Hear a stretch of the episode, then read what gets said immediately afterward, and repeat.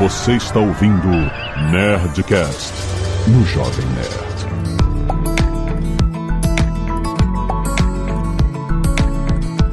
Lada, lada, lada, nerds! Aqui é Alexandre Antônio do Jovem Nerd querendo comprar empresas. Aqui é Flávio Augusto e eu estou morrendo de saudade de vocês. Olha aí. Faz tempo, né? Aqui Carlos Lazar, diretor de M&A e Relações com Investidores da Wiser. Eu tô aqui porque o meu chefe me chamou. tá vendo? Eu que realmente queria que ele fosse tão obediente assim, gente.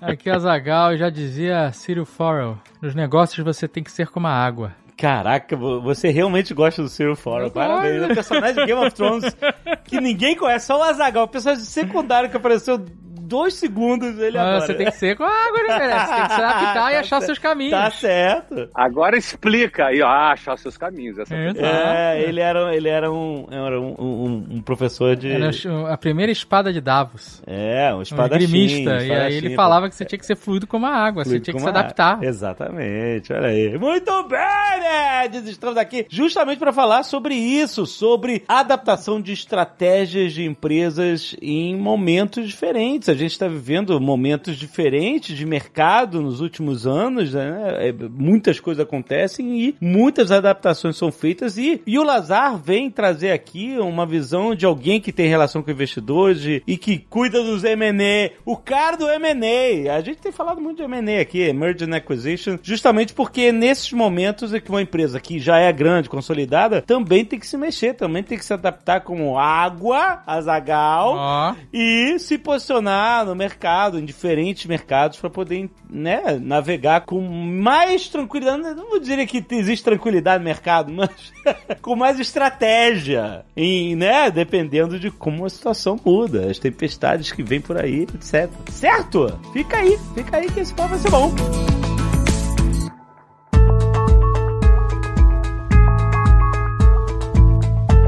Olha só, a gente viveu uma mudança muito grande de mercados, em múltiplos mercados, que a gente já conversou várias vezes aqui na Esquete Predador nos últimos dois anos, desde o início da pandemia. E agora tá acontecendo mais, mais uma mudança, né? Tipo, que a pandemia não acabou, não acabou, mas ela, realmente as coisas são muito diferentes do que eram Durante, durante o, o- grosso da pandemia, o fluxo foi todo pro digital. Pro digital, né? exatamente. A gente falou sobre isso As bastante. pessoas em casa, os negócios fechados, todo Uhum. mundo teve que se, se adaptar. Muitas empresas tiveram que se digitalizar à força. Exato. No desespero. As que já estavam nesse caminho ou que já estavam consolidadas tiveram mais é, velocidade nessa adaptação. Exato. Né? Mas passou a pandemia, e é interessante que o Flávio aqui. Não tem- passou a né? pandemia. Tá, tá Não é, velho, ninguém mais.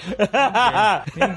ninguém. Bom, pelo menos tá todo mundo vacinado, é isso aí. Mas então, Mas- é, mudou. Como é que mudou, por exemplo, Flávio, pra você a dinâmica do Weiser? Porque vocês, lá no começo da, do, do- quando começou a pandemia, vocês fizeram uma pivotada totalmente pro digital. Exato. Né? Porque escola fechada, aquele negócio tudo que a gente conversou aqui. E agora? Qual é o momento que a gente tá vivendo? Bom, muito bem. Primeiro, todo mundo sai pelas ruas e está vendo todo mundo andando nas ruas. Você entra no restaurante, eles estão lotados. Você vai num show, você vai num jogo de futebol. E Isso já. tá- avião! já mudou. avião, mano. Não Ah. tem lugar no avião. Você entra no avião, tudo lotado, enfim, você vê que a, a vida está voltando à sua normalidade. E mais do que isso, você vê também uma certa demanda reprimida de aglomerações. Ah, é, é verdade. A galera viajando. É, a gente tá gravando numa terça-feira agora. No próximo sábado tem um casamento de um amigo, de um casal amigo, que na realidade tá casado há um ano e meio. Mas a festa vai ser sábado agora, entendeu? Uhum. Um ano e meio tava no meio da pandemia, tava marcado o casamento, eles se casaram, mas suspenderam a festa e a festa vai ser agora na- no próximo sábado, em relação ao dia que a gente tá gravando aqui, ah, um ano e meio depois. É, demanda reprimida de evento, imagina, muitos, né, cara? Tem demanda reprimida, é festa de aniversário que não aconteceu, é festa de 15 anos que está sendo comemorada aos 16 anos e meio. Exato. E, ah, casamento, ah, formatura. Tem festa de formatura de gente que já daqui a pouco já tá, tá quase se aposentando. Isso foi, foi exagero, mas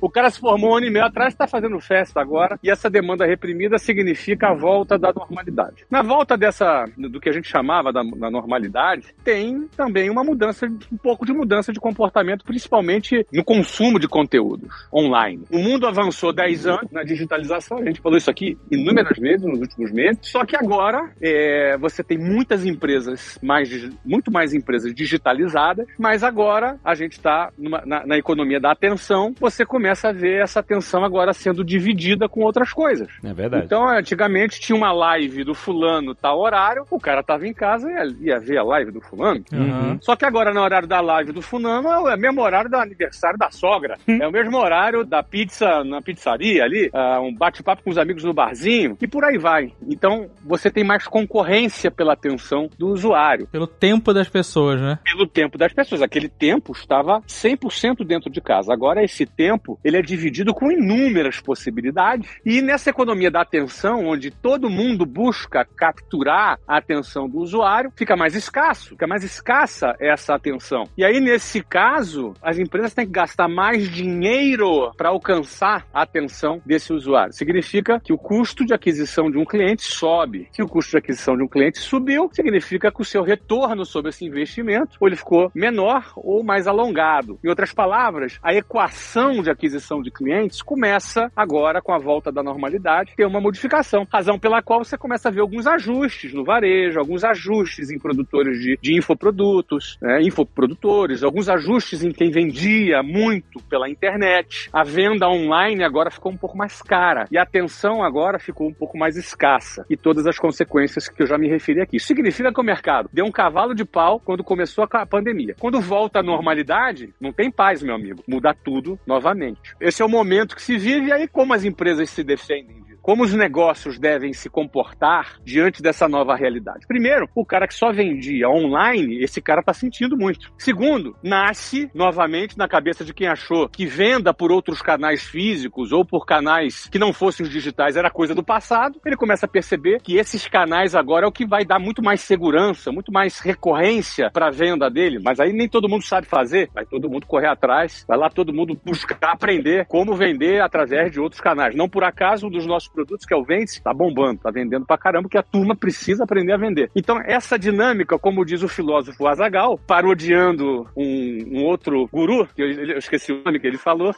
Círio Farrell. Círio Farrell. Um guru. guru. Excelente. The water dance. It is swift and sudden.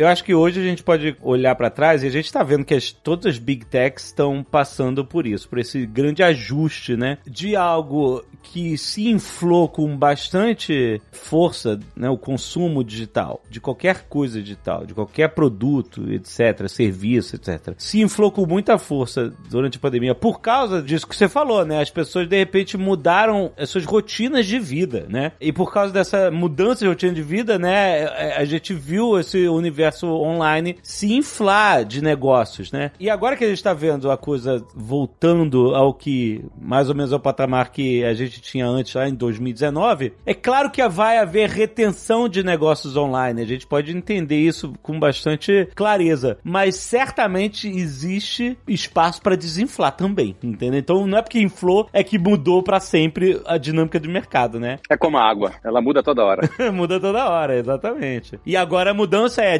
desinflar um pouco desse excesso, já que a, as pessoas e as atenções, o tempo das pessoas estão sendo dirigidos para atividades que eram mais comuns antes da pandemia, né? Como você falou, como ir na festa da sogra, como ir num casamento, como ir no cinema ou num restaurante, esse tipo de coisa que as pessoas não estavam fazendo. Mas eu e... acho que é, o que sai disso, para quem tá ouvindo a gente, que de repente sentiu uma queda de vendas, que sentiu de repente tem um negócio, vendia online, tava bombando, se animou no ano passado, fez investimentos, achou que aquele era um novo patamar e de repente nesse momento o cara pode estar tá pensando assim, nossa, tem alguma coisa de errado comigo, alguma coisa de errado com o meu negócio, alguma coisa de errado com a minha equipe. Eu acho que vale a pena, em primeiro lugar, dizer calma, não tem nada de errado com o teu produto, nada de errado com a tua equipe, é um ajuste. O mercado está fazendo um ajuste. O que é o mercado? O mercado são as pessoas, a população, o consumidor, o teu cliente. O teu cliente não deixou de ter interesse no seu produto. É? A rede social não necessariamente deixou de entregar o seu conteúdo. Você só tem uma concorrência maior pela atenção do seu cliente.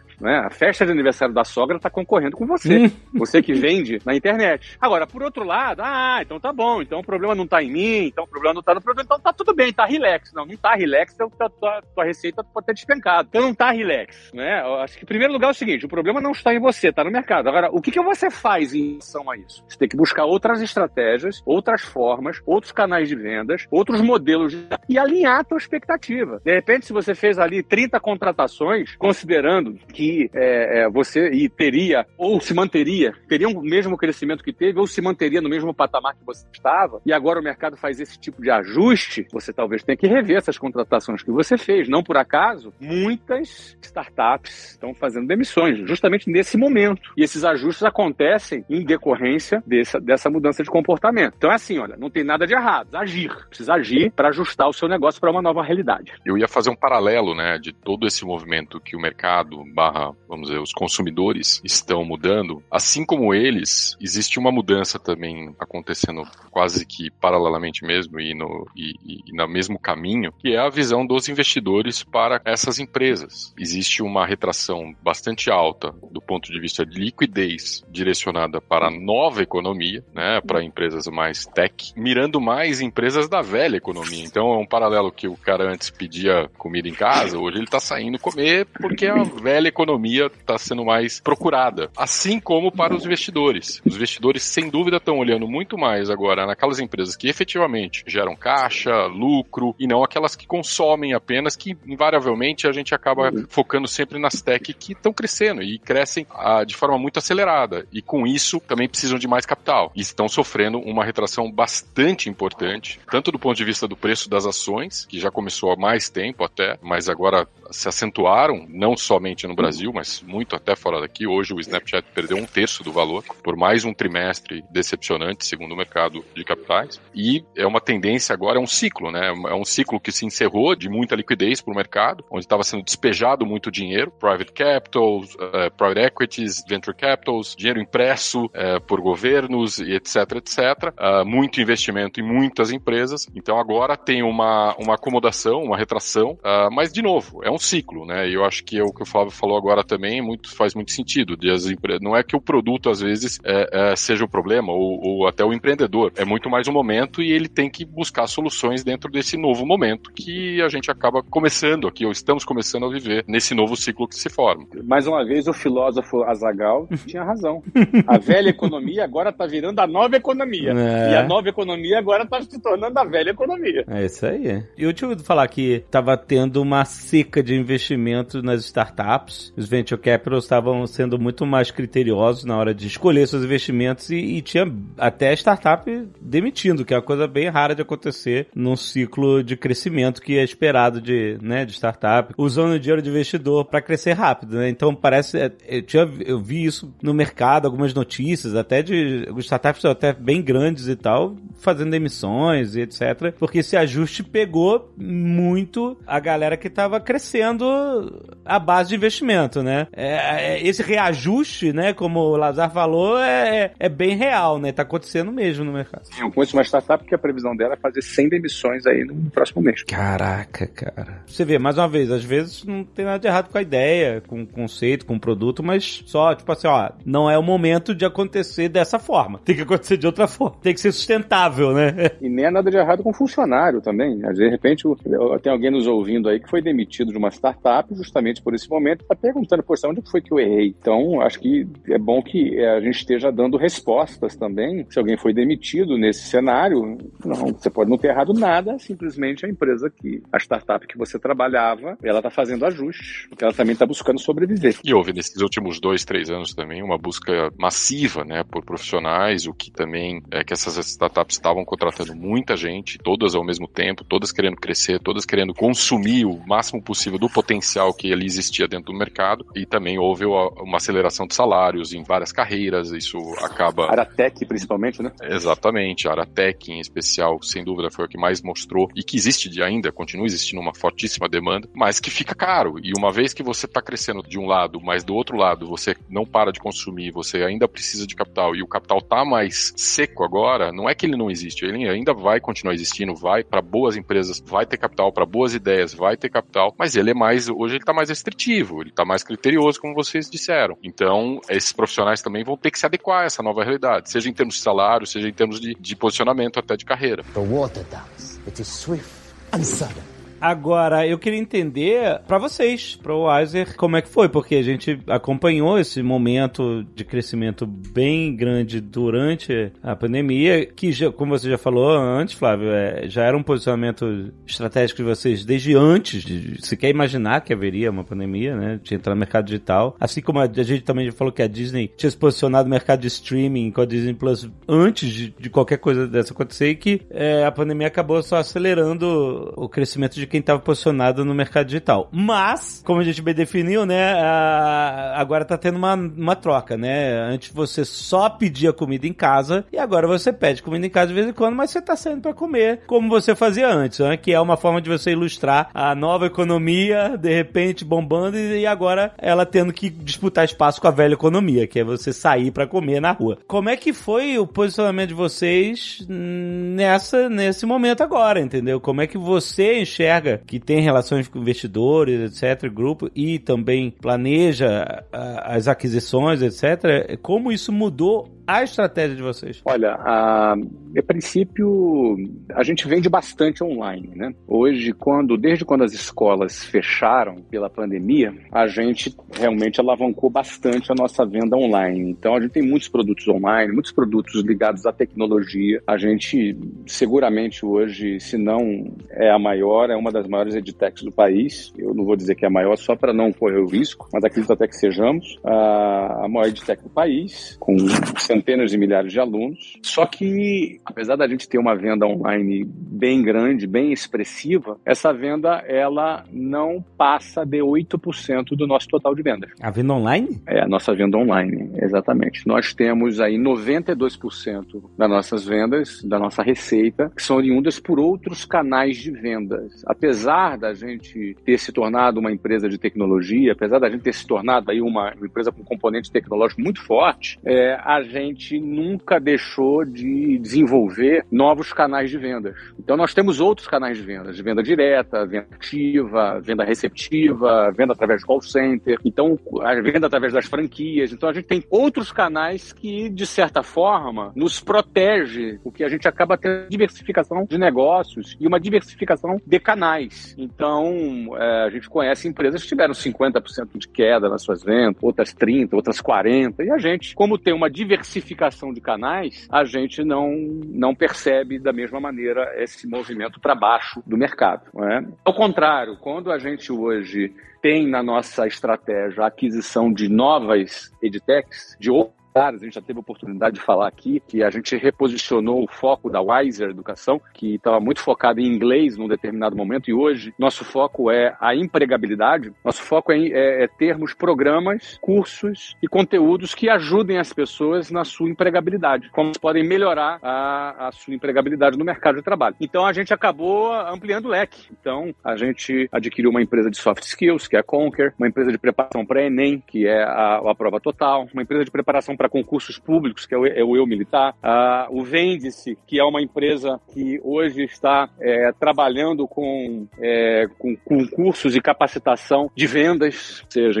a gente treina é, é, é, pessoas para vendas e ao mesmo tempo treinamos empresas. Anunciamos semana passada nosso contrato com a Cirela, a Cirela de São Paulo, toda a força de vendas da Cirela é treinada pelo Vende-se. Caraca, que animal. É a força de vendas também da Cirela no Rio de Janeiro, está fechando com vendas e várias outras empresas. Então tem uma área corporativa, temos a, uma área B2C também. Ah, ou seja, é, a gente se tornou muito mais focado em, em sermos uma empresa que trabalha na empregabilidade. Nós temos aí agora três outras empresas no pipeline. Não é? A gente também vai entrar em pós-graduação, em desenvolvimento de empresários, e também na área de coding, que essa é uma área também que a gente está olhando bastante. Tem outras palavras, a gente ampliou o escopo do nosso posicionamento de produtos e a gente também tem vários canais de vendas. Então, nesse cenário, olha que interessante, a gente também, quando adquire a empresa, a gente ajuda essa empresa a implantar novos canais de vendas também para os seus produtos. Então, às vezes o cara só vende online e a gente ajuda esse cara, ensina e ajuda, treina a implantar novos canais de vendas. Lembrando, né? Uma empresa cresce quando ela vende. Se ela não vende, ela não cresce. Então, vendas é o coração de uma empresa. Né? A empresa precisa vender. Né? Estava aqui antes da gente começar, o, ouvindo aqui o Alexandre falando aqui,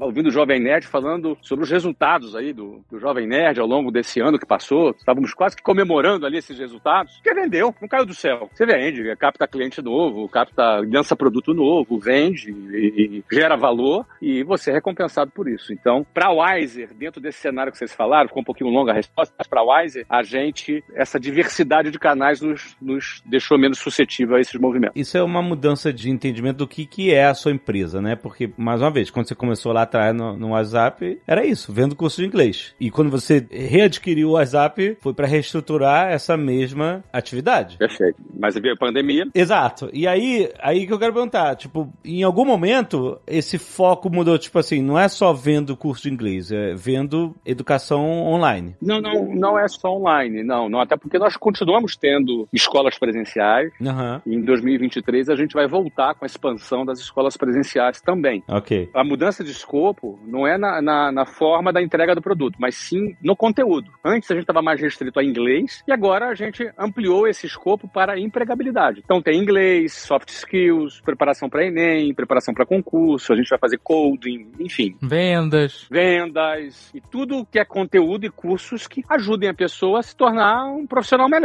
mais empregável, melhor, para ele ganhar melhor, para ele progredir. Esse é o nosso foco. Já que, infelizmente, grande parte desses conteúdos que nós ensinamos não se ensina nas faculdades. É, é bastante deficiente. É, o próprio WhatsApp tem, sempre teve essa, esse foco de empregabilidade, né? Exatamente. A gente só ampliou para diferentes tipos de conteúdos. É. Entendi. Eu quero perguntar, sei lá, ah, e aí, como é que passa o filtro, tipo assim, ó, queremos comprar outras empresas de, de educação, é, e aí, como é que você analisa um negócio para ver se ele para de pé ou não para dentro da sua estrutura? O primeiro passo, a gente foi e continua, de certa forma, fazendo, é um mapeamento do mercado, né? O que, que a gente tem disponível, que mercados faz sentido pra gente, de tudo isso que o Flávio trouxe, né? Acho que somando tudo que a gente já tinha, o que, que a gente pode agregar para construir um hub de edtech muito poderoso e com marcas fortes, com conteúdo bom, foco sim no online, no primeiro momento foi um foco maior no ensino online, hoje a gente já está abrindo o olho muito mais para um ensino híbrido, um ensino até presencial, com tickets maiores, mas a gente foi coletando, a gente foi conversando, eu já conversei com mais de 110 edtechs até agora, desde o começo do ano passado até agora, que a gente vem montando esse pipeline. É, a gente começa, foi é interessante, né, que algumas edtechs eles chegam por, uh, até quando o Flávio abre uma caixinha no Instagram, algumas edtechs chega por ali, outras um cold call total junto ao fundador ou, ou executivo que trabalha nessa edtech, às vezes muito por meio do LinkedIn. Quem teve aqui, inclusive, o, o Paulo Jubilu, do, do Prova Total, que é uma outra edtech que a gente investiu e fez um episódio com vocês é, recentemente, foi eu acessei ele pelo LinkedIn, foi ali que eu achei ele, comecei a conversar com ele, ah. entender o negócio dele, a gente marca várias agendas, tem todo um processo dele conhecer a gente, né, conhecer a nossa história, conhecer o que a gente quer construir aqui e também da gente conhecer o negócio deles, né?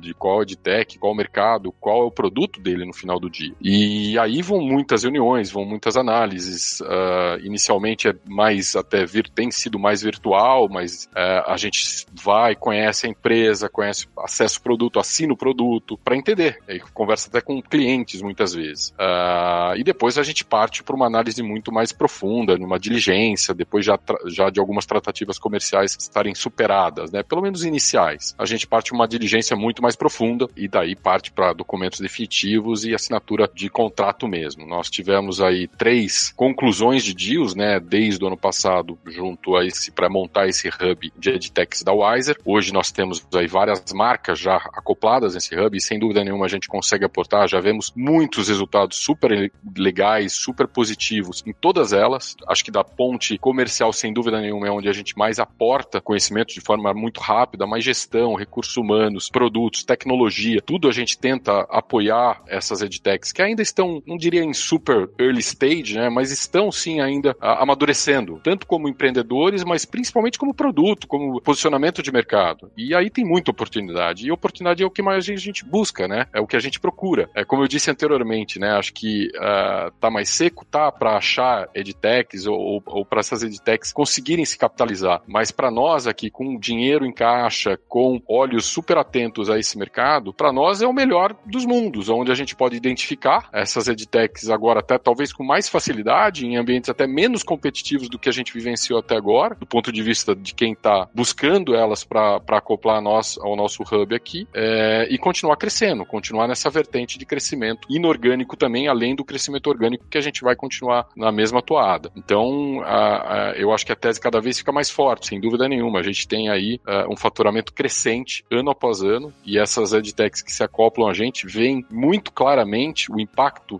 sobre o faturamento delas mesmo também super crescente. Então é um jogo de ganha-ganha bastante gratificante para todos. E tem tamanho de empresa para vocês analisarem? Ou realmente. É assim, claro, você não vai analisar uma ideia que tá num PPT. Tem que ter algum, alguma solidez, né? Mas... Ó, que eu vou te falar. O Vendes estava no PPT, não É tava? verdade, né? Pior que é. Surge de tudo. E as mais maduras, as grandes, né? E as não tão grandes. Ou, ou ainda, eu diria, em nascimento. E é muito interessante. Mesmo aquelas que a gente até dá uma negativa, não dá para falar sim para todo mundo. E infelizmente, são muitos mais nãos do que sims ao longo do processo. Mas é super interessante porque mesmo aqueles nãos que a gente acaba dando ao longo do caminho, não necessariamente vão ser um não daqui a seis meses, um ano. Então tem que ter muito cuidado até para dar o não. Foi muito interessante. Esse mês mesmo, uma empresa que a gente falou não no ano passado, é, voltou a me procurar aqui, viu? Eu queria conversar mais uma vez com vocês, mudou uma, várias coisas aqui na empresa. Uh, vamos ver se faz sentido agora. Ah, legal, legal. Então acho que isso é muito interessante, porque fica uma, um círculo muito produtivo mesmo, entre e de confiança mesmo, que a gente bate papo, acho que eu tento até é, ajudar, mesmo não pertencendo, eu falo, poxa, vocês têm que percorrer um caminho assim, acho que vocês podem é, é, buscar esse caminho ou aquele caminho, para eventualmente no futuro a gente voltar a falar e quem sabe a gente fazer alguma negociação. Eu tenho uma pergunta para você que é, o, o pessoal do, do M&A do Magalu, que a gente conversou... O que que é?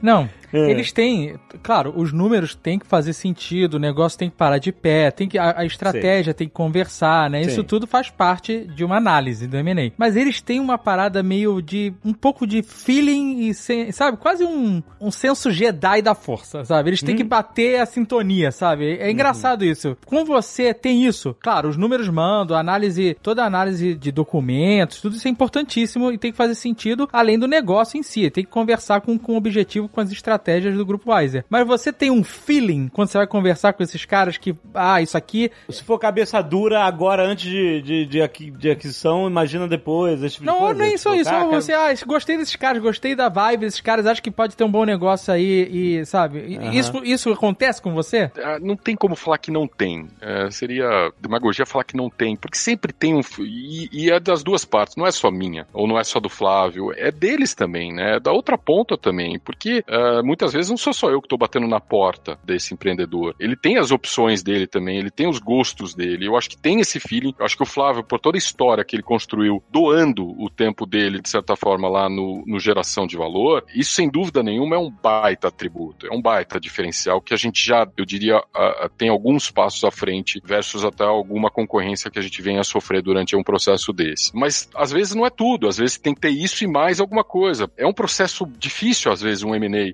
especialmente para uma edtech ou alguma startup que não esteja super preparada até para passar por um processo, porque é um processo duro, é um processo que às vezes ah, desemboca num alguma discussão, num alguma tratativa que fica mais enrolada, que vo- envolve advogado com auditor, quer dizer, são entes que às vezes eles nem dominam o assunto, muitas vezes eles não dominam certo assunto e ficam mais fragilizados. E aí você tem que meio que abraçar e, gente, ó, não, não pode ser assim, vamos tentar viabilizar esse negócio, tem que ser sempre construtivo. E essa questão de empatia, ela tem que estar presente, não tem como ah, fazer isso acontecer sem essa empatia. Engraçado também, só citando o Paulo Jubilu de novo, né? Quando ele participou do episódio aqui, ele me chamou de robô. É, ele até me comentou meu nome durante, Eu- eu durante senti- a- a- eu senti- o capítulo. Eu senti uma certa mágoa agora. Eu senti uma certa mágoa agora. Não, de jeito nenhum.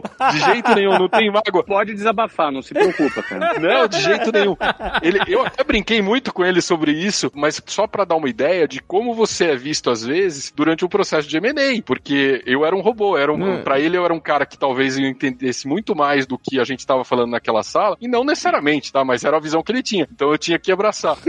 é muito isso. Eu acho que tem que ter sim um pouco de, de, de feeling, desse feeling, e muito mais uma empatia junto ao empreendedor na, na outra parte, do outro lado da mesa. Porque no final do dia, os dois vão estar no mesmo lado da mesa. Então, se começar torto, não vai pra frente. É isso aí. The water dance. It is swift and sudden. Deixa eu dar alguns dados aqui para ilustrar tudo que vocês acabaram de falar agora. Qual o tamanho? É, nós buscamos edtechs que estejam com ah, um lucro operacional chamado EBITDA, com lucro operacional entre 4 e 20 milhões de reais por ano. Então, esse é o assim, um perfil quantitativo de forma bem objetiva, direta e objetiva. Esse é o tamanho, ou seja, uma EdTech com 4 milhões de lucro por ano ainda está em estágio inicial, mas não é muito early stage, ou seja, não é aquele cara que ainda precisa de aporte, a gente não faz investimento anjo, uhum. a gente não investe em ideia, não é esse o perfil de investimento que a gente está fazendo, não é? é? A gente busca especificamente empresas de techs que estejam nesse estágio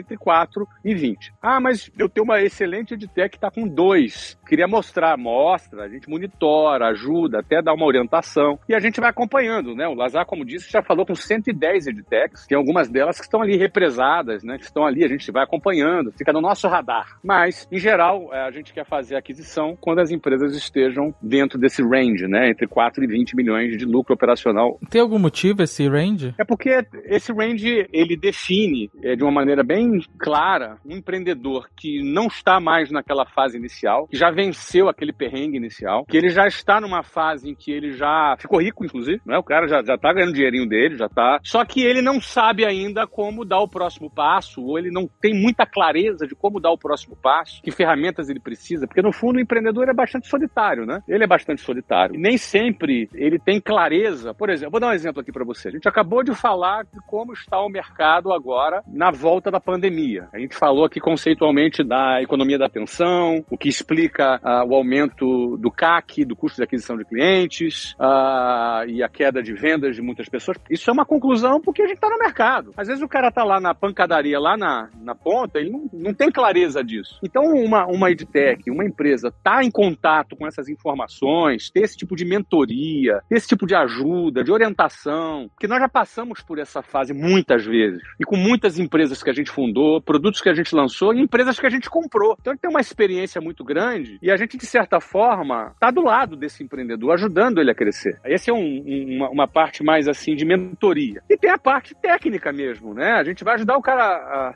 a implementar gestão profissional no negócio dele. Vai ajudar ele a implementar um software de, de um RP. Vai ajudar ele a implantar um canal de vendas diferente daquele que ele tem. Você vai ter um, um novo revenue stream ali no negócio dele, uma nova fonte de receita que ele não tinha antes. A gente ajuda ele a implantar. A gente ajuda ele a tomar decisões estratégicas para onde ele vai, qual produto lançar, em que formato ele pode priorizar, que modelo de negócio ele pode ajustar para crescer. Então a gente tem plena consciência que se esse cara já tem muito mérito quando ter saído do zero e chegado a 4 milhões de lucro operacional por ano, e talvez ele levasse mais uns 7, 8 anos para chegar a 15, mas com a gente talvez ele vai chegar a 2, 3 anos, porque a gente vai encurtar esse caminho para ele, vai ajudar a aportar capital e aportar conhecimento para chegar nesse resultado mais rapidamente. Então, a gente não está buscando, Azagal, aquela empresa que está no estágio inicial. Não é o nosso range de investimento. Tem empresa, por exemplo, que só investe em empresa acima de 100 milhões de lucro operacional. Menos ela não investe. Outras, não. Ele quer ideias. Ele vai fazer um cheque muito menor, mas vai ter muito mais risco. Não é? Né? É o venture capital ali. O cara vai botar ali um milhão na empresa ali, mas aquele um milhão pode virar pó amanhã. A empresa pode não vingar. Ou pode virar 300 milhões, né? Exato. Né? Ou pode virar 300 milhões, exatamente. Aí, em, em, via de regra, ele investe em 200 empresas que se uma dá certo, paga todo o resto. Paga todo o resto, isso aí. É essa a filosofia. Não é essa o jogo que a gente tá jogando. A gente acha que ajudar o cara a sair de 4 para 15, cara, para nós não é um desafio grande. Com toda a modéstia, deixando a modéstia de lado, na realidade, é a gente já fez isso isso muitas vezes. Então a gente consegue mentorar o cara, ajudar ele tecnicamente e ao mesmo tempo aportar capital. Esse é o conjunto. Agora, tem um elemento subjetivo também que você perguntou, não, sei lá, alinhamento dos astros, tem que ter um feeling bacana. Tem um elemento assim que é intangível que a gente usa assim, tá dentro dos nossos critérios, que é o seguinte: a gente pega lá o contrato dele, joga para cima na sala e se cair de um lado a gente fecha o negócio, se cair do outro lado a gente não fecha. Você entendeu? Isso foi brincadeira. Isso não é verdade, não. Essa técnica não é usada Fari, na Faria Lima, né? Puta. É usada na Faria Lima. Você sabe que o Lazar é Faria Limer, né? É, é, então, Não tem, não tem. Foi brincadeira. Former. Mas... Former. Former. Aposentou o coletinho da Partago, Batagona. Isso, não tá mais de coletivo, né? Mas o que que acontece? A gente tem sim um elemento subjetivo. Agora falando sério. O elemento subjetivo é o seguinte: a característica que a gente busca do empreendedor é que seja coachable. Vamos traduzir, é um cara aberto para aprender, aberto para aprender, ou seja, que ele tem humildade para aprender. Quando a gente vê que o cara é muito sabichão, a gente pula fora, entendeu? A gente sabe diferenciar muito bem o cara ser autoconfiante, ele tem que ser muito confiante, o, empreendedor, cara, tem que estar tá lutando, convicto, autoconfiante, mas sempre com humildade para aprender. Então, o cara que se acha muito sabichão, geralmente quebra a cara. E a gente não quer estar tá do lado desse perfil de empreendedor. A gente busca pessoas que têm humildade, entendeu? Humildade para aprender. Pra quem tá do outro lado, é um equilíbrio delicado, que a pessoa fica, fica ah, mas se eu, se eu falar que eu quero, sei lá, eu tô tentando me colocar na posição da pessoa, né? Eu quero ter confiança de apresentar meu produto, meu projeto, minha empresa, etc. E às vezes a pessoa tem medo de, tipo, ah, se eu mostrar que eu não sei isso, não sei aquilo, vai parecer que eu não sei o que eu tô fazendo. É por isso que... Eu sou inseguro. É que eu sou inseguro, exatamente. Não, mas em, em geral, o cara, as pessoas são autênticas e a gente nota com tranquilidade. Assim, o cara é um cara confiante, convicto, mas é um cara que reconhece, ó, cara, eu tenho mérito até aqui e eu entendo que para eu sair daqui e chegar no próximo nível, eu, cara, quero estar do lado de pessoas que me agreguem. Porque no final das contas, o que a gente mais agrega para a empresa não é o dinheiro. Não é o dinheiro, o capital que a gente aporta. Porque, cara, o capital ele pega um banco, pega um fundo. Um real de um fundo é igual a um real da Wiser. Uhum. Minha coisa. A diferença é o seguinte, cara. Agora, os meus 27 anos na área de educação é diferente. A minha experiência na, na em gestão, em modelo de negócios, em implementação de canais de vendas é diferente, entendeu? Então a gente consegue aportar a, a parte mais profissional, financeira, mas também essa experiência em educação, essa experiência em canais de vendas, em modelo de negócios. De certa forma, a gente ajuda o cara a promover o negócio dele nas nossas redes e a gente consegue também ajudar o cara a acelerar o processo dele. Essa é uma característica intangível que a gente busca, né? Uma pessoa aberta, aberta a crescer, aberta a aprender para subir para o próximo nível. Azagal, o, o Shark Tankers. o Shark Tankers chamam isso de smart money.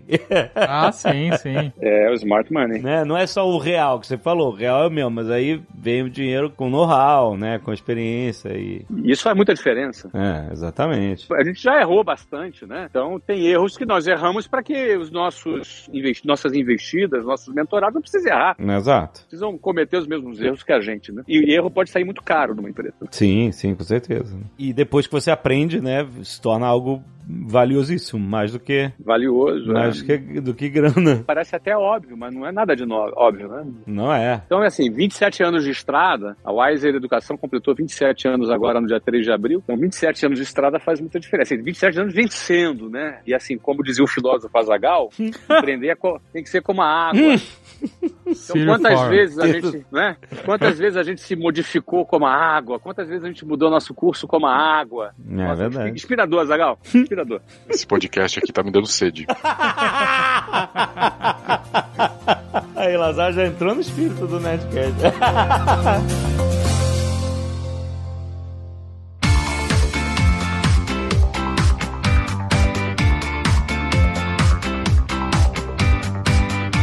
só, eu tô vendo aí o pessoal se conecta com a Wazer via LinkedIn, via chat do Instagram. Eu quero a galera chegando pelo Netcast Empreendedor também, ó. Lazar, pega uma galera aí que pergunta, ficou sabendo como? Netcast Empreendedor? Ah, aí começa já a bater. Opa! a empatia geral, entendeu? Bom, vamos, vamos para o nosso jabá. Sim. Olha, a gente tá olhando coisas relacionadas a metaverso, inteligência artificial, estamos olhando empresas em outros setores, como coding, programação, a gente vai entrar pesado nessa área também. Bom, você que tem aí a sua aí de tech, eu quero te fazer o convite. Entra aí, vamos, vamos colocar um contato aí na descrição do episódio uhum. para você se apresentar. Se apresente aqui para a Wiser, mande ali o seu contato, bota ali teu nome, conta a sua história, manda teu, teu pitch deck ali, a sua, seu PDF com a apresentação breve do seu negócio. Nós queremos estar com você. E quem sabe você não vai parar na mão do robô aí? né? O robô tá aqui, o Lazar, não é? Quem sabe você não vai parar na mão do robô e a gente começa uma conversa bacana e através desse contato, que não é por acaso, se você está ouvindo isso aqui agora, não é por acaso, quem sabe você não vai ter o nosso aporte de capital, não vai ter nossa, nossa mentoria, nossa ajuda e a gente vai trilhar juntos um caminho novo de sucesso, de crescimento exponencial aí para frente. Então fica o convite, tá aí na descrição do episódio, o e-mail ou o link, enfim, o que a turma aí vai preparar para você fazer esse contato com a gente. Lazar, ô robô, dá as boas-vindas aí pra galera aí. Podem vir, é, o robô tá aqui de braços abertos para ver o que vocês têm aprontado por aí. Be my guest. Excelente. Que bom aí, gente, ó, tem nada de robô, o Lazar é um amor, vocês vão adorar ele. vocês, vão, vocês vão detestar ele no meio da diligência, mas depois que fechar o negócio, vocês vão amar. Pode ficar tranquilo. Maravilha, gente. Valeu. Ó, link aí no post, hein? Vai lá. Quero ver. Quero ver. Valeu. Valeu. Valeu, galera.